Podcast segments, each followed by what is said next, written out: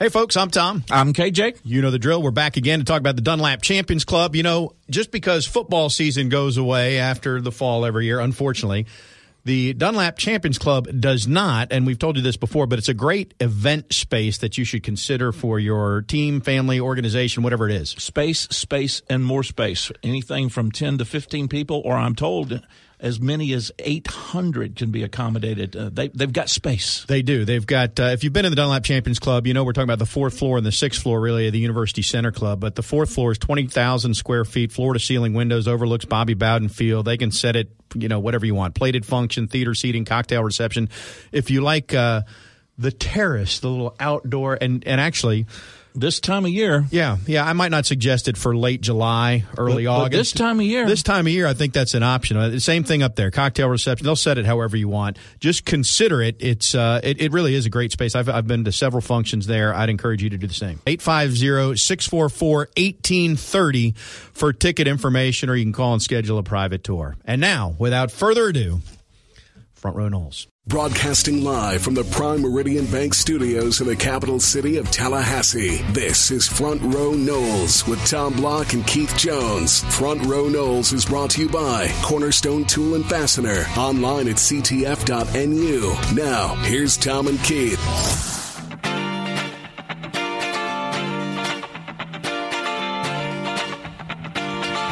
Good day, everybody. Tom and KJ with you. How are you, Keith? I am doing well. Actually, wonderful would be a better word. Because we have a coach, or other reasons? That's part of it, but the having the coach is one part of it. Being able to look at how the coach got here and what the coach is doing since he's been here is probably the bigger part of it. That obviously is where we will focus our discussion today. I'm sorry that I just annoyed you moments before we started the show. Well, it's a natural weekly thing if we don't talk during the week. It is. As we have expressed plenty of times, and we quite frequently don't talk at all during the week, we do no prep. So right before the show, I said I actually sent myself some notes, and Keith looked at me with an incredulous look on his face. Who are you? And said, you did prep? So I just want to clarify, this is not prep. This is simply a list of topics, much like when you go to the grocery store for four things, then you get home and you only have three of them, and your wife goes, where's the bananas? Need a list. I'm getting to that age, so Keith. I need a list. How do you feel about the banana with the duct tape, by the way? I've never really lost any sleep over it, but obviously you have. Well, it's something that was in the paper the last couple of days, some kind of art object that's creating some type of conversation, and now a gal, never mind. How do you feel about Mike Norvell? Wonderful. I don't see, given everyone else that was talked about, I don't see how they could have made a better decision. I don't know who the better decision person would have been. And that includes Bob Stoops, for all of you out there that still think Bob Stoops is coming. We have said from the outset that time will tell. That's an obvious statement. Whether it was Bob Stoops or James Franklin or Matt Campbell or whatever other names they talked to that we don't know about, or whether it was Mike Norvell. But certainly he made a good impression, a strong impression. And a lot of the doubters, after they heard him speak and saw how organized he was and have seen what he's done in the last couple of days, they've been won over to some degree. Well, my comment is based more on how I feel today, Wednesday, than how I felt Monday. Because I watched the press conference. I read the things that were being written on Monday. But then I read the things that were written on Tuesday, and I read the things that were written this morning. And some of the reaction from Memphis and some of the reaction from people that are associated with Norvell. And not to make a comparison, but I don't believe that when Coach Taggart left Oregon, there was this wellspring of people thanking him for all he had done for the Oregon program. Candidly, he'd only been there for a year. But you read anything from anybody at Memphis, and he left there as a savior almost, and candidly was. And that, to me, starts speaking to the difference between one versus the other, if you want to make that comparison. Timing is everything, as they say. And the timing was not good for Taggart, certainly, when he left Oregon, because he had just had that been year four, and then he moves over. He would have been more experienced at the Power 5 level. But besides that, his assistants might have been in better position to move with him, to follow him. There wouldn't have been that ill will. Instead, it was his dream job. He wanted to come here. He had only been at Oregon for 9 months. There's other guys there now who are vying to become the head coach, can't come with him. Oregon made it difficult in some place. Just, I'm not talking about his tenure, but purely from a timing standpoint, it also was the first year of the early signing period. There were a lot of things that worked against him coming in. The other thing that spoke to me, and then I'll be interested in your comments, is learning that in the 2018 season, depending on how you count them, there were 6, possibly 7, depending on how you count them, at least 6 assistant coaches at Memphis that left. So you go into the 2019 season this year, and he's replacing 6 new people, and he still wins the conference championship and the conference title game for the first time in history. And all that we want to say negative about Jimbo, you do have to remember that in 2012, he replaced 6 coaches. 6 coaches left, and in 2013, he won the national championship. Now, I'm not suggesting there's a direct parallel there. Keith Jones predicting a national championship. Nope, I'm not saying there's a direct parallel, but what I am saying is one of the things that Coach Taggart did suffer with is he was never able to put his staff together, my opinion, the way he wanted to, for whatever reason. Norvell had 6 vacancies handed to him and was able to put a staff together that could perform. And the age-old thing, for those of us that played for Coach Bowden, you always knew Coach Bowden coached the coaches and the coaches coached the players. I agree with you, and we didn't talk about this, but as I was doing homework on him leading up to and since, I think the thing I've been most impressed with is his ability to evaluate and hire good coaches, because you look at where they've gone, and fans listening to this show know Auburn's offensive coordinator's coming here. But if you don't know, I mean, Georgia's defensive coordinator, Auburn's offensive coordinator, Jimbo's offensive coordinator, Penn State special teams. I mean, all these people have been these quote-unquote Norvell tree. Yeah. I don't know if they were a tree by the time they left because they were there a year or two. Maybe a seedling. Yeah, exactly. But the point is, a sapling. I thought that's impressive. And he came out and said at his press conference that evaluation is the biggest thing he's got to do, not just players but coaches. So I think there's reason to be excited on that front. Now, subsequent to his press conference, he took out he wrote the article in the Memphis paper. All the feedback, as you've said, coming out of Memphis has been really positive. It's been unlike anything I've seen where The prior school is just... Normally that happens when your coach retires and goes to the lake house up in North Georgia or something, not when he leaves you to take another job. Well, if you widen it, how many times does a coach have a good exit? As good as Bobby was, not a good exit here. I mean, you're either going to retire, you're going to get fired. You generally don't go out on top, so to speak. He did. This is the highest point Memphis has ever reached, and yet they still love him for getting him there, even though he's walking out before the Cotton Bowl. It is quite a remarkable story. Now, the second thing is he thought about it and whether there was pressure from FSU, pressure from Memphis, pressure from both sides. At some point, I think he realized that, you know what, coaching one football program team is hard enough. Coaching 2 at the same time, really an impossibility. So I'm glad that decision went here, because Florida State fans will forever think about how Mark Richt's tenure ended when he got the Georgia job but was still offensive coordinator, and Florida State lost the game. Had FSU won that game over Oklahoma, FSU folks would say, hey, it's a great idea. You can do both. And then the way it happened. And then I counter that, and it's a little-known thing, and I hope I have the name right. I probably shouldn't say this without looking it up, but remember after those coaches' exits in 12, I think it was DJ Elliott that took on the role of interim defensive coordinator when they played Northern Illinois and put together a very good game plan while he was also preparing to be a coach at another university. That showed me a great deal of maturity and professionalism on his part. Yes, it could go either way. There's no question. Everything's been positive. The surprising thing, I was surprised by it too, because I had watched a press conference or two from him. I didn't necessarily expect that we'd get it wasn't quite fire and brimstone, but it was certainly preaching on a Sunday at the pulpit from Mike Norvell. I wasn't sure we were going to get that. He retained Odell. That's a positive. I think we all knew that Odell comes with the furniture, or he's like furniture. He comes with the house, however you want to phrase it. Odell, you're like luggage. We keep you for life. Keep you for life. Yeah, exactly right. So the right decision to not coach the Cotton Bowl. Odell is going to coach Florida State in the Sun Bowl. So that's new news. We can save the El Paso talk for later in the program. the Tony the Tiger Sun Bowl, by the way. Great. Kenny Dillingham is the offensive coordinator. One of the things that's a byproduct of Norvell being young is his contemporaries are young. Are also young. Which means that they've not been in the profession as long, which means that they can be paid at a lower rate. That's just the way it works. So if you look at Dillingham, and I don't know what he's getting to come to FSU, but his contract at Auburn was $500K and no buyout. And he doesn't call plays, so I could be wrong, but there's no reason Florida State would need to go to $1 million or over it, which is where they were with Briles. You could go to 700 or 600 even as he comes in. There is that. And that was never a reason to make the coaching hire, but a byproduct of going through this process and landing on Norvell is that it's going to be cheaper on the wallet and the budget.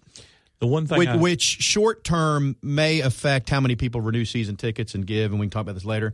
But if you start winning, that problem solves itself. And so if you overpay right now for a coach, well, that helps you for 9 months. But if he doesn't win, see the last guy and where we are. One of the things that I would like to see happen in the macro world of coaches, and it has happened a little bit, is to put together a compensation package that is heavily incentivized. And I think Florida State faithful can understand this. There's no one contract, in my opinion, that FSU's entered into better than the one they have with Leonard Hamilton right now.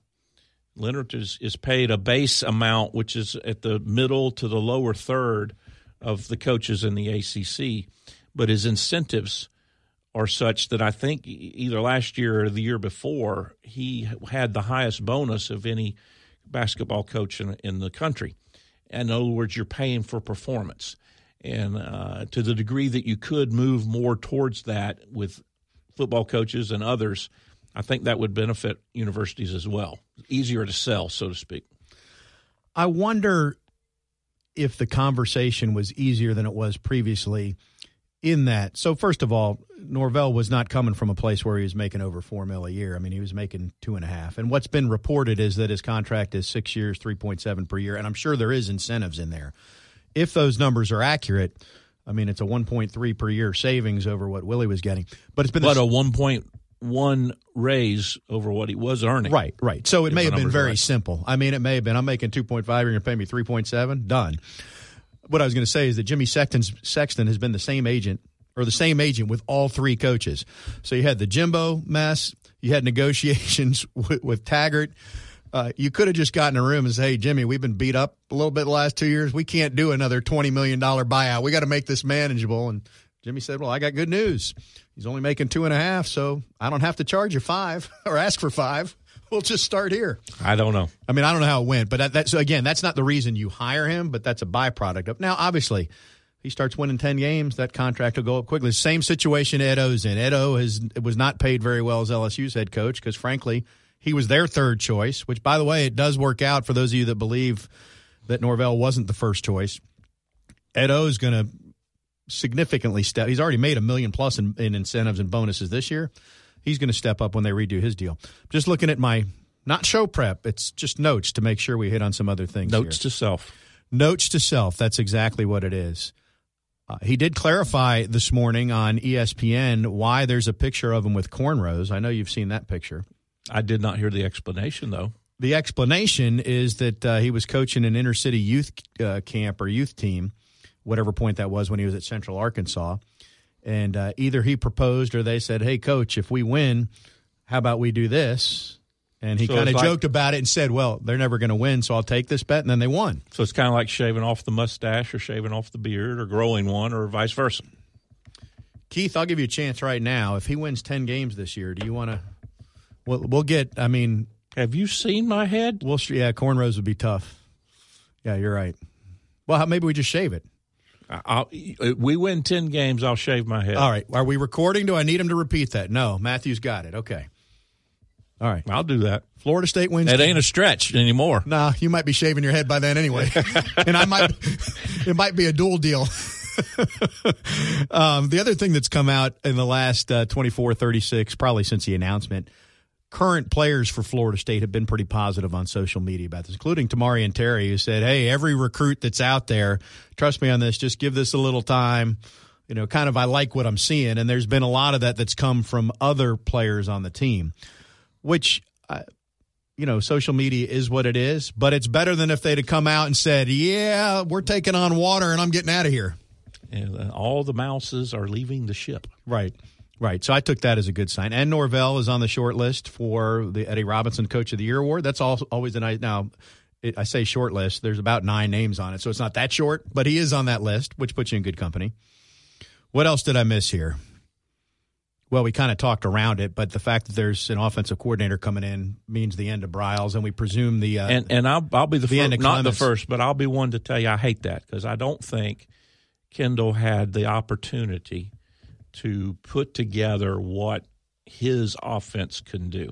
And you got to remember, I'm a naysayer. I don't like the up-tempo trying to run 90 plays. I think it puts your defense at a disadvantage. But it is the way many people are going, and I just hate it that Kendall didn't really have, in retrospect, now that we know about some of the things that may or may not have been said to him about who to play and when to play who, that he was able to showcase what he's able to do. I still think his upside is phenomenal. I think he came in and did the best he could do with a situation that was difficult in that he really didn't have a quarterback, at least early in the season, whose skill set matched what he needed. But based on everything I know, he did his job. He didn't complain. He was a total professional in how he's done and gone about his business.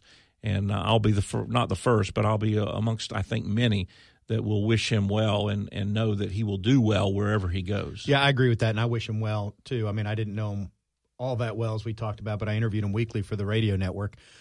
And here's the reality, and I think this is probably the perception right now. He's been so good everywhere else that I think not being good this year is attached to Taggart and not attached to Briles. It's an anomaly. And as soon as he gets somewhere else, and if the offense goes right back to where it was at all his other stops, that will be gone, and he'll be a head coach sooner rather than later. He might be a head coach at FAU replacing Lane. I mean, that's one of the rumors there. Now, another one is that he's going to go with Lane and be his offensive coordinator at Ole Miss.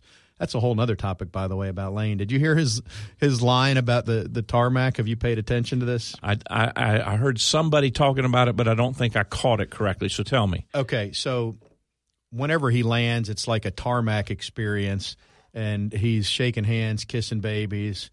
Side note, he holds this infant and poses for a picture and hands the child back, and whoever it is says, "Get you a burner phone," which is pretty funny in light of all the issues at Ole Miss that maybe he'd get a burner phone.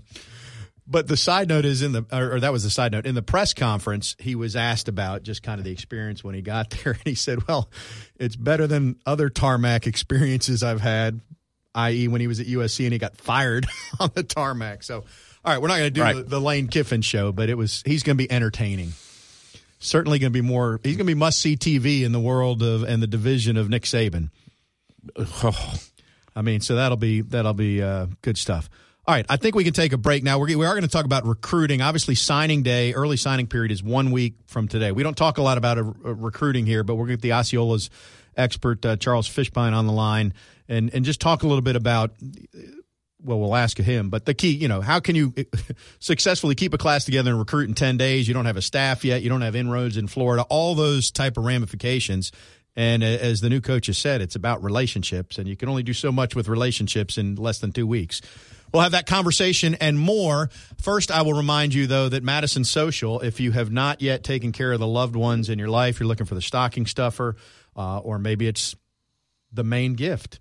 Put it in a huge box, put a smaller box, then a smaller box, and do that whole thing. And at the very end, it's not a diamond. It's even better. It's like a $1,000 gift card to Madison Social, right? I mean, that's all you really need in your life. You weren't looking for diamonds, were you, Keith? No, exactly. So you can make your friends happy. We appreciate Matt and their longtime support. Whether it's Madison Social, Centrale, Township, Sodo, the list has grown too long for me to remember all the places, but we appreciate their support. All right, we'll take a break. Come back with more on Front Row Knowles.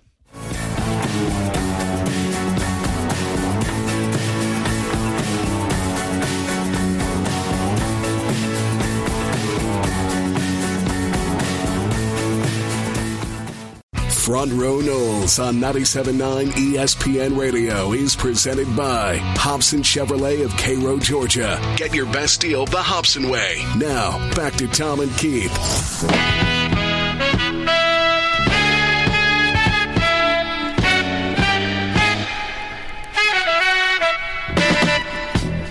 Back on Front Row Knowles, Tom and KJ with you, and we will open up the Earl Bacon Agency hotline, the Earl Bacon Agency, ensuring your future together, and say hello to our Osceola insider as we are 1 week out from signing day. Say hello to Charles Fishbein. How are you, sir? I'm doing great. I appreciate you guys inviting me on. Yeah, happy to have you. Charles is the recruiting expert that the Osceola leans on, and of course, we're 1 week from early signing day. And it has really changed. Unfortunately, Florida State knows firsthand.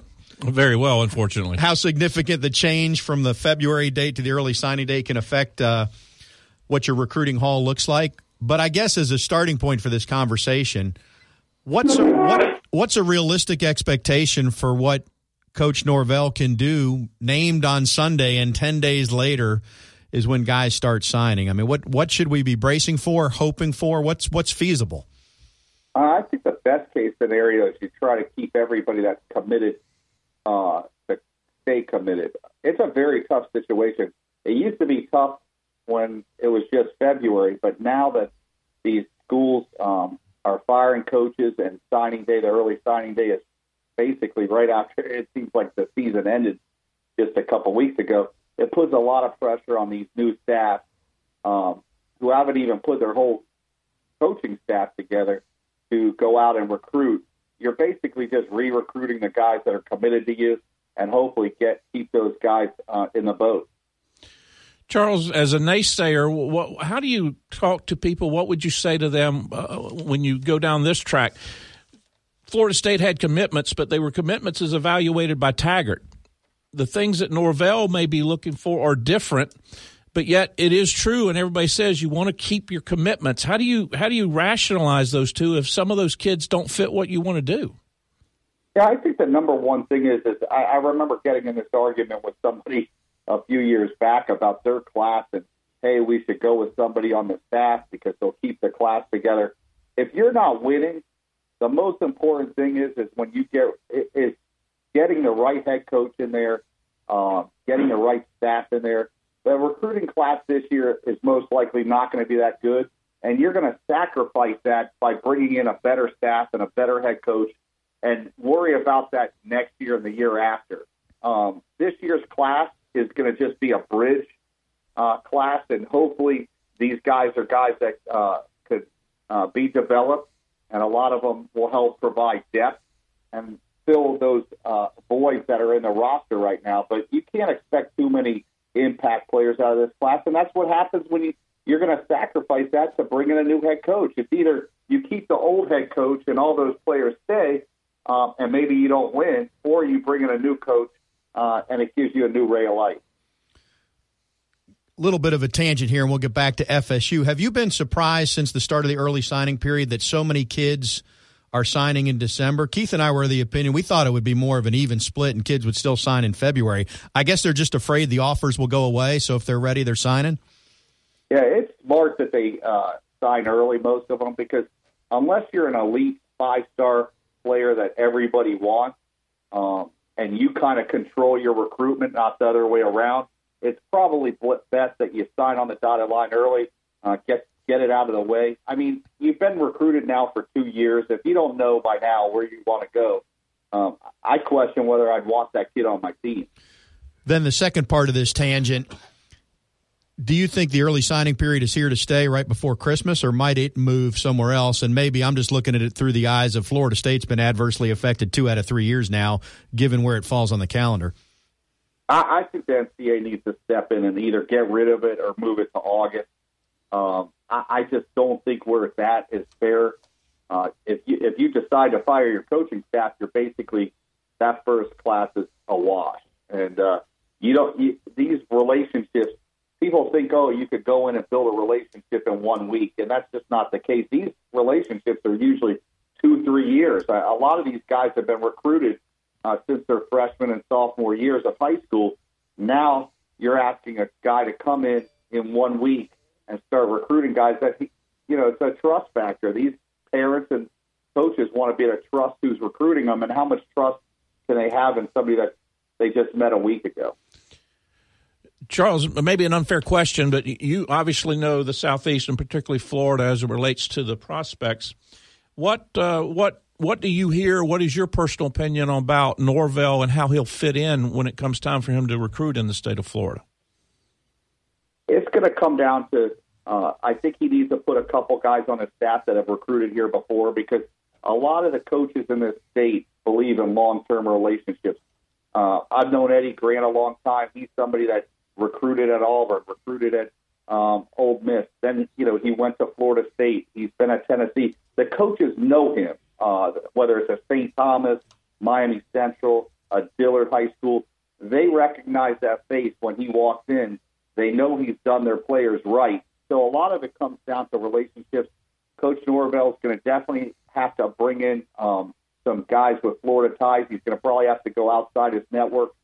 If you look at the coaching staff he had at Memphis, most of those guys recruited Louisiana and Texas really hard. And those are areas FSU could go in and do well.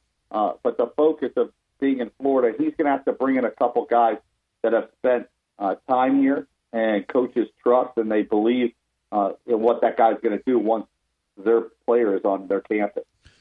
So to that end, he announced earlier this week that Odell Higgins is going to stay on his staff. He's someone who's obviously recruited Florida and the Lakeland, Bartow area where he's from for a number of years, and that may not be the exact territory now. Well, that is a question. Are most staffs set up where everybody has a region, or is there a rule of thumb on how staffs set up their recruiting? Every staff's different. Some coaches recruit by position. Some recruit by region. Florida State's always been kind of regional. Odell has always done well in Polk County. I expect him to go back in there. I think Taggart and the prior staff kind of held it against Odell that he didn't do well at Lakeland. Well, Lakeland High School is not a Florida State school. It's more of a Florida school. But you saw with the schools like Bartow, where Odell came from, they've always done pretty well there. They've done well at Lakeland Kathleen. They've done well at some of the other surrounding schools. Haines City is where Derwin James came from. Lakeland just happens to have most of the good players this year, and those kids usually tend to go away from Florida State. Their coaching staff's not pro-Florida State, so there's nothing Odell can do to really change that, and that's what they kind of moved Odell out of that area this year. I think they need to put him back in there and let him do his thing. Yeah, and thank you for clarifying. I didn't mean Lakeland High School so much as sort of that area of the state, but I know, Keith, you might have done the broadcast. I did a game years ago down there when like 8 of the kids were signing in Gainesville. It was the Pouncey Twins and Chris Rainey and whoever else was on that with the Dreadnoughts. But so beyond Odell, how many other coaches with Florida ties should go on the staff in your best case? Is it 2? Is it 3? I think they need 2 to 3 coaches. I think that's fine. Eventually, the other coaches, you look at Urban Meyer when he went to Florida, people are like, well, he was from Ohio. Well, he had Doc Holliday. He had Charlie Strong on that first staff. Doc Holliday spent years and years recruiting the state of Florida, whether he was at NC State or other schools. So it was a natural fit, and they got them in the door. Once you're in the door and you build those relationships, at the end of the day, it's going to come down to Norvell. He's the head coach. They're going to have to feel comfortable with him as the head coach, and then he can bring guys in that don't have Florida ties, but they could get in the mix because of the relationships with the prior coaches. And Charles, I think the average fan doesn't appreciate the fact that the groundwork has to be done by the assistants, because the head coach is restricted in what he can do, particularly when it comes to meeting face to face with the kids. It's the age old thing. The Coach Bowden, who I played for, he didn't come in until the last minute. He came in to close. He was the closer. He was the closer. All the other grunt work, as it were, has to be done by those assistants. Well, what's killed recruiting is all the rule changes. You used to be able to go out in the spring as a head coach and recruit in spring football. Now you really are bringing your coach in. Like you said, most coaches now are just closers, because what are they going to recruit in August or September, October? They just can't. The season's going on. So basically most of the recruiting is done by the assistants. They're relying on them. And then the head coach is either meeting these kids when they come on campus for summer camp, or they come on campus for their official or unofficial visits. But the head coach now has very little time to spend with these recruits and recruit them. It's not like it used to be. I remember when I first got in this business, I would see Greg Ciano when he was at Rutgers. You see Jimbo come down. I think he was like when he was at Florida State, the first year he was there was the last year head coaches were really able to come down. But you would see these head coaches at spring football games. They eliminated that. So now the window of where a head coach can actually go out and recruit is so small. You have like basically maybe a month or two tops for a head coach to really go on the road and people to get to know him. Jimbo used to call it a lazy man's rule when that got passed because he wanted to be out there and recruit. That's one of the things Jimbo did well was evaluate. And then he got the benefit, I guess, because his kid, Trey, played football too. So he could go to some of the camps and at least see some of the other prospects. So going back to getting some assistance with Florida ties, is Ron Dugan's a candidate then to stay on staff? Or do you have any thoughts on where Norvell may be leaning? Well, I spoke to a coach yesterday from Miami Palmetto, Mike Monasco. He's a guy that has a lot of good football players. They're recruiting one of his receivers this year. And Mike said, listen, you know, I like Florida State. I don't mind my kids going there, but I know Coach Dugan. I don't know who they're going to bring in to recruit there. So I think for that coach this year, having a recruit, it's probably wise that they keep Dugan for at least a year until that next, whoever is going to take his spot, can get comfortable with these other coaches down here. It's a trust factor. I know a lot of people are like, hey, you put that Florida State logo on, you walk in the door, and kids and coaches are going to want to go there. The only thing that logo does is it gets you to the front of the line. It's going to get you a lot. But that logo, it's no different than Alabama walking there, Clemson, Miami, Florida. It gets you to the front of the line. You still have to have relationships and people trust you as a coach to go in there and land their players. We're talking with Charles Fishbein, our Osceola Insider, broad conversation about recruiting here. We'll go specific after one more question and understanding what you just said, that Norvell, he's going to be a closer because he's just not out there enough, but he needs to develop these relationships. What's the general word from high school coaches, other than the fact that they don't know him, which is a legitimate point? Have you heard much in terms of, I met him when he was at Memphis, or he's done good things, or is he just an unknown commodity? He's an unknown commodity. The reality is, if FSU wins, these coaches are going to like him. If he doesn't win, they're going to find a reason not to send their kids there. And what's crazy is it's one of those situations where you need the players to win, but they're not going to send them till you win. So you're going to have to overachieve until a lot of these coaches trust to send their kids to Florida State and play for the Coach Norvell. All right, let's go to the specifics now. So widely documented that Florida State has not been able to sign a quarterback out of high school for several years. The year Jimbo left, one of the kids that was interested went to Texas A&M, another went to Florida. Last year, Sam Howell was committed all year, and then when Walt Bell left, Sam Howell went to North Carolina and did great things. Now, since February of this past year, Jeff Sims has not only been committed and as a quarterback, but he's really been the leader and a cheerleader for Florida State among other recruits. And today news comes out that he is decommitted, and he's not going to talk to anybody between now and when he signs next week at 9 a.m. So I guess two-part question, is there any chance Florida State gets him back? And the second part, are there any other high school quarterbacks that FSU might get? Yeah, it's right now the pickings are slim. You saw what happened last year. Florida State tried to get on some guys late.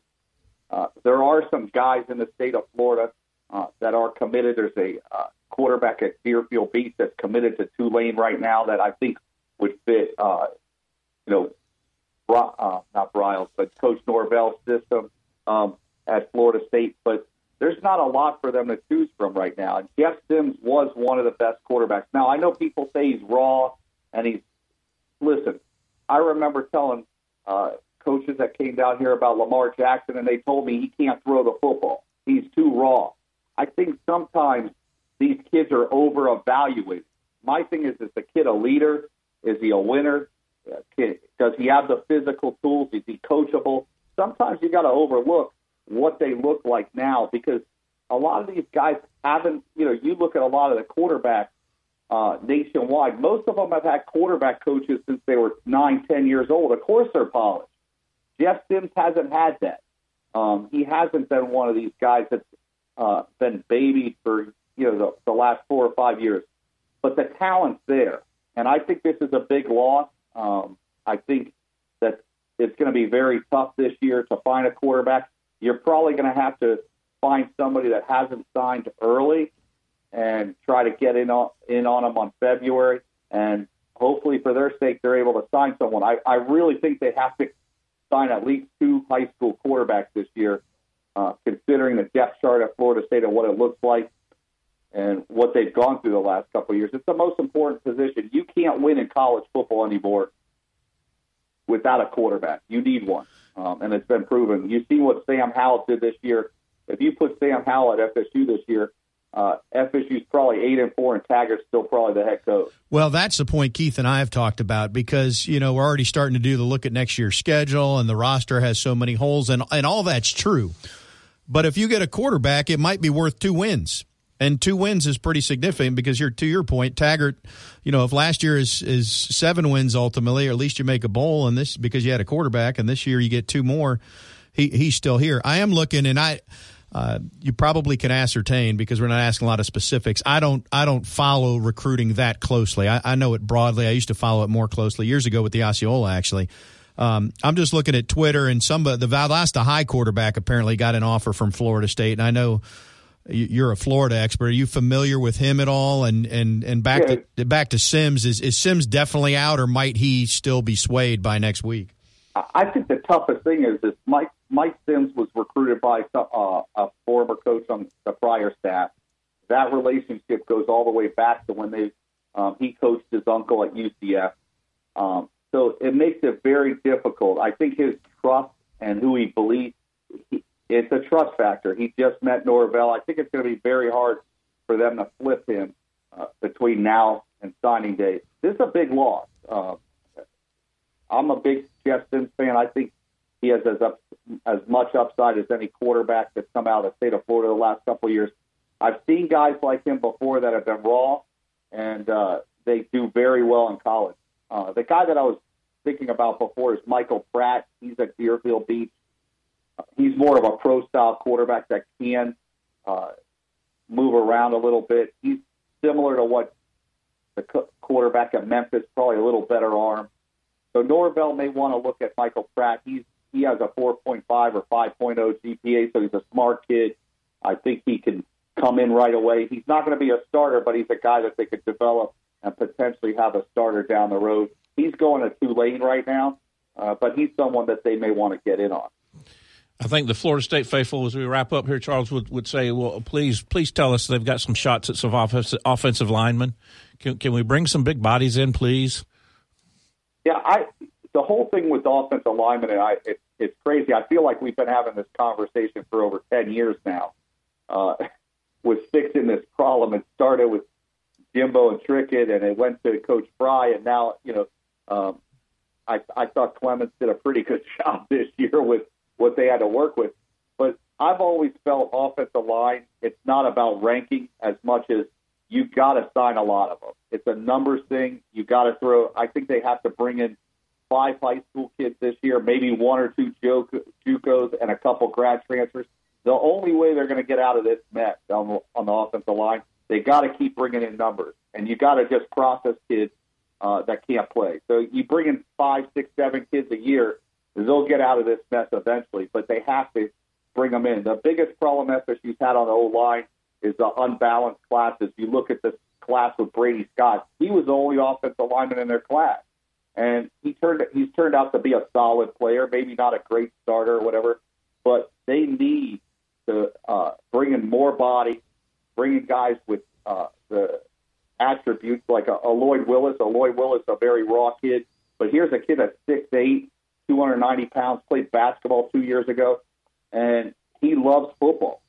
A lot of people watch his highlight film, and they're like, he's not that good. This is a kid that played on the D-line this year, played on the O-line, and he's the one that asked the coaches after the game, hey, coach, what can I do to get better? How do I get better? What do I need to do? And I think that's very big when you're talking about a prospect like that. He's a developmental guy, but they need to bring in more and more pieces on the offensive line for them to get through this and finally get to FSU just needs an offensive line that's average at this point and that will be a big step up from what they've had the last 3 or 4 years. Trust me, we're aware. Hey, so we'll wrap this thing up, but you know, as soon as the news broke about Auburn's offensive coordinator, immediately people who are plugged in look and say, oh, he's the lead recruiter on 3 JUCO offensive linemen, and who knows when the news will break about the defensive coordinator. But the basic question is it realistic to think that, you know, and maybe this is best case, Florida State hangs on to 75% of the guys who had been committed, and somehow with their new coaching staff, they find 2 or 3 others, and maybe Norvell's got 1 or 2 that come from Memphis. I mean, is that how this is going to shake out by next week? Yeah, I think that's how it's going to work out. You look at when Jeremy Pruitt came from Alabama, he brought it to Marcus Walker and a Jalen Ramsey with him. So you watch if the guy's at Auburn, you know he's recruiting guys that are good enough to play in the SEC. You hope for your sake that when you bring him in, 1 or 2 of those guys are coming with him. I know they don't want to really recruit guys that they were recruiting to another school, but it doesn't work that way. These coaches, they're part of the reason they get hired is they're like, hey, listen, I could bring this guy with me, I could bring that guy with me, or they don't get hired. Yes, those relationships are there, but Norvell wants some of those players that he's recruiting at Auburn. And that's why he's bringing them in as well as just being a good coach. Makes sense. Anything else we failed to cover that for the good of our audience you want to share? I think, you know, the excitement's there with having a new coach, and you got to sit back and see what happens. I think the first signing day, you try to re-sign as many of the guys that have committed, take a deep breath, look at what you have to on the board, and attack those areas on that second signing day. Hopefully they get a lot of these guys locked down, so then there's not as many holes going into that second signing day, and they could focus on 1 or 2 areas and not 5 or 6. Charles, really good insight. We appreciate it. Thanks for what you do and for joining us on the show. No, thank you for having me. Charles Fishbein, our Osceola insider this week. A lot to react to. Keith and I will do that right after we do this on Front Row Knowles.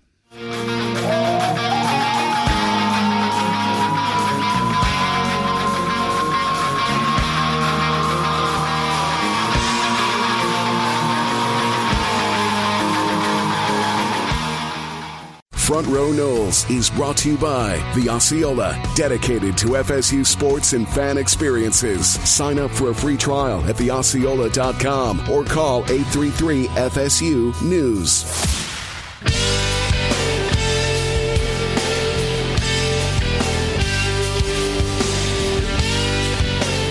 I have 2 sets of 2 words that come to mind in light of the news about Jeff Sims.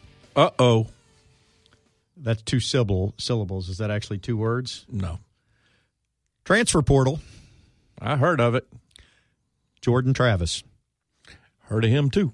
This is where we may be over the next several weeks now, given the news of Jeff Sims. What I worry about as we record this is that Jeff Sims, as I mentioned, was the cheerleader for Florida State, and who else might defect. Another thing that gets talked about, and I mentioned it earlier, but we didn't go down this road. One of the things you got a chance to do as the new coach, and you do get face-to-face contact, is to re-recruit the guys currently on your roster, of which Tamari Terry is one, and he has a decision to make.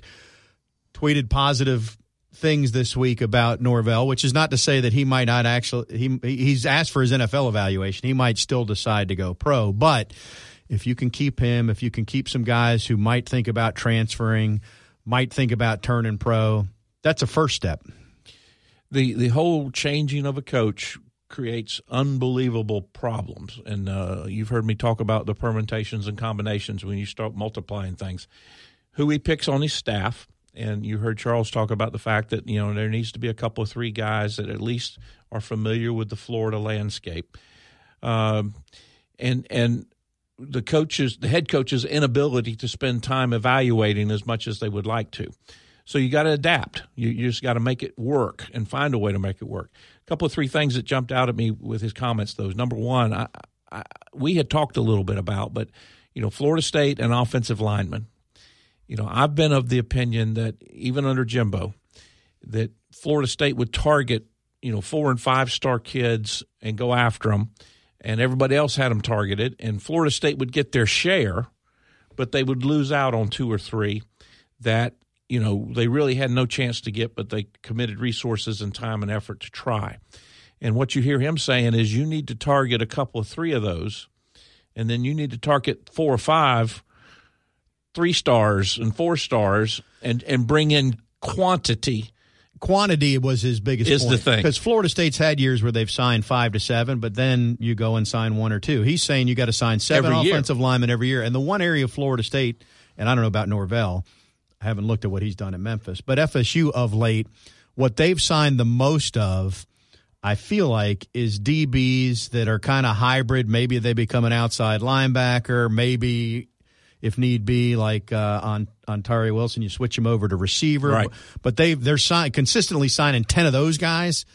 And the trenches is a big concern on the offensive line, also on the defensive line. They need some beef there too. Agreed. And, you know, way back in the day, my time frame, you know, you would sign a bunch of quarterbacks out of high school because you didn't have the 7-on-7. You didn't have the personal training. They were just generally your quarterback was your better athlete of the entire school. And so you'd bring him in and make him a defensive back, or even, you know, in the case of Reggie Herring, he was a running back in high school, and Paul Porowski, I think, was a tight end. And so you move them into positions. You don't do that much these days, but certainly the whole quantity versus quality issue does come into play because of the attrition that you have on the offensive side.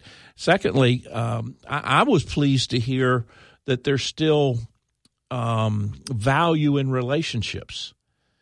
And I think that if Norvell's given the opportunity, he brings in the right staff. That staff works the Florida marketplace, much like Coach Bowden's staff did. And you can fault Jimbo for a lot of things, but recruiting wasn't one of them. He was out there every opportunity he had until it was restricted, and his ability to evaluate talent and to build those relationships.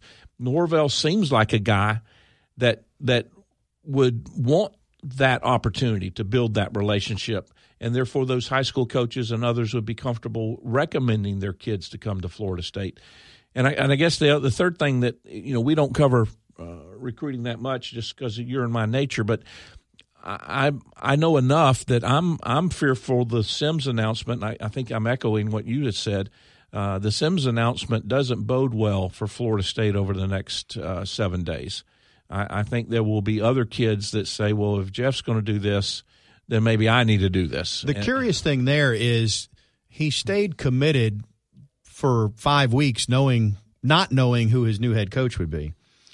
Then 3 days after head coach is announced, he's going to decommit. So does that mean that he didn't like what he's heard so far, or does that mean that there's been so much negative recruiting, or even if it's not negative recruiting, he just sat back and keeps asking the question, I don't know what it's going to look like because I don't know enough about this.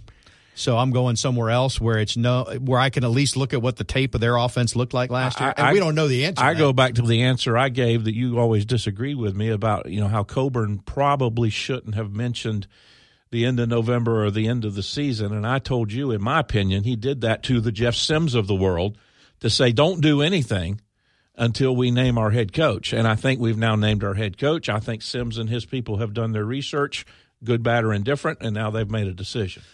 Well, to your point, by hanging on and being committed or making that comment, and again, I still don't agree with that, but maybe that is what it was. It prevented kids potentially from taking other visits because they were still committed. So they've got one weekend left. I don't know what the rationale is, but it's going to lead to people being concerned that Florida State simply can't sign a – And the other quarterback whose name was out there, not a freshman, was the Houston quarterback who, if Briles stayed, maybe he goes. So be really interesting to see if Briles lands at Ole Miss with Lane, if all of a sudden here comes Derek King. How about Charles's comment that we don't want to admit to? That by making a head coach change at this time of the year, you sacrifice a recruiting class. Well, and you have alluded and kind of spoken to that half-heartedly, if not wholeheartedly, during this time. That's another one of the unintended consequences of the December signing period. We are looking at it through Florida State Garnet and Gold eyes, where it's happened twice out of 3 years, but there's 15 or 20 coaching changes every year, and you're handicapping your new head coach by where it is right now. So Charles is much more plugged in than we are. He covers recruiting. He said the NCAA's got to change it and move it to August. I think more and more schools will be on board with that. If they go through this, They will once be. They experience it, because you know it's one thing to actually feel it, another thing to watch it. When it happens in your own backyard, you're paying much closer attention. In our case, Florida State's case, 2 out of the last 3 years it's happened. We got to talk about the Tony the Tiger Sun Bowl. We'll do that right after this on Front Row Knowles. I rolled on, the sky grew dark. I put the pedal down to make some time. Front Row Knowles is brought to you by the Osceola, dedicated to FSU sports and fan experiences. Sign up for a free trial at theosceola.com or call 833-FSU-NEWS. Back on Front Row Knowles, just a couple minutes more. Should point out, and I guess we're done with the recruiting, but Florida State did apparently extend an offer to the Valdosta High quarterback who's been committed to USF. At this point, Keith, speaking of quantity on offensive line, maybe Florida State needs to just sign 20 offensive linemen and then send pictures of them to all prospective quarterback recruits. So a quarterback might raise his hand and say, well, I'm willing to go there. Well, you mentioned Travis earlier. I think that puts in... Blackman is back, by the way. Yeah. And based on what little bit I've seen of the Memphis offense, it doesn't require him to make a true RPO read like you do in the Briles offense. Well, one thing, and we haven't talked a lot about this, but if you study Memphis, and Coach Norvell mentioned this, he's going to adapt his system to his talents, to the personnel he has. So he's going to go into this Sun Bowl preparation where Odell's coaching, and he'll start getting the lay of the land and figure out what he has. And in other words, if Florida State can't block it up, he's not going to have 7-step drops and let your quarterback get killed. You know, and if the better play is to run or the better play is multiple times, whatever it is, he's going to adapt to that. So of that, I'm confident. Maybe there's another – maybe they get a high school kid. You're going to have to hit the transfer portal. And by the way, the good news there is that every backup quarterback in America is about a nanosecond away from being in the transfer portal if they're not already there. So there will be guys out there. What you need is a Christian Ponder type who got his degree in 2 years and he's graduated, so you can get him and at least get 2 or 3 years. That's what you need. Well, and you're right about that, because with what Fields has been able to do and some of the other transfers, if you're the backup. Well, the whole playoffs is transfers. Yeah. Right? You know, I mean, Hurts. And exactly. I mean, you now have a track record that it can happen and it can be done. I for one, think that, you know, you hone in on some high school quarterbacks, you try to bring them in, but that, you know, that's going to take a period of time. You're not going to get immediate success out of that. Sun Bowl. I love El Paso. I've actually been there. Yeah, so we'll be there. 2 o'clock Eastern kick.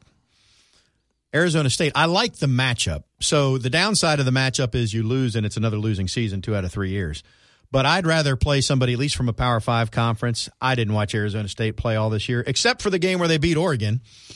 And they hit a 75 or 80-yard touchdown pass, which, given the way our defensive backfield plays look this year, that concerns me a little bit. Well, Arizona State favored by 5.5, and I think the over-under is around 55, somewhere in there. I like the fact that we'll hopefully get to hear. We may not be able to spend any time with him, but we'll get to hear from Herm Edwards. He's always been one of the more colorful NFL coaches, and one of the few, I say few, that have been able to transition from NFL back to college and have success at it. And I think he's a quality guy. I think his program, what he's done with that program, is very interesting and very worth watching. And I actually played against Arizona State one time, if anybody cares. So there. Well, thanks for sharing. 1979, we played in Tampa. I don't know why we played in Tampa, but we played in Tampa. And the result was? We whipped Frank Kush and the Arizona State team pretty good. You know, in a rainstorm. The biggest miss in Florida State history regarding Arizona State is that there was no BCS in 1996 or Bowl Coalition, in which case Florida State would have played Jake Plummer and Arizona State for the title instead of having to play Florida again. That's what comes to mind for me when I think Florida State, Arizona State. Also met in the first Fiesta Bowl, I guess. And I'm just, when I was one. We're out of time. I'm just impressed that you can remember things like that. Well, I don't remember much, but and I'm not even remembering this, but our producer's telling us we're out of time, so I'm done. He's Keith. I'm Tom. We'll talk to you next week. See ya. I'll see you.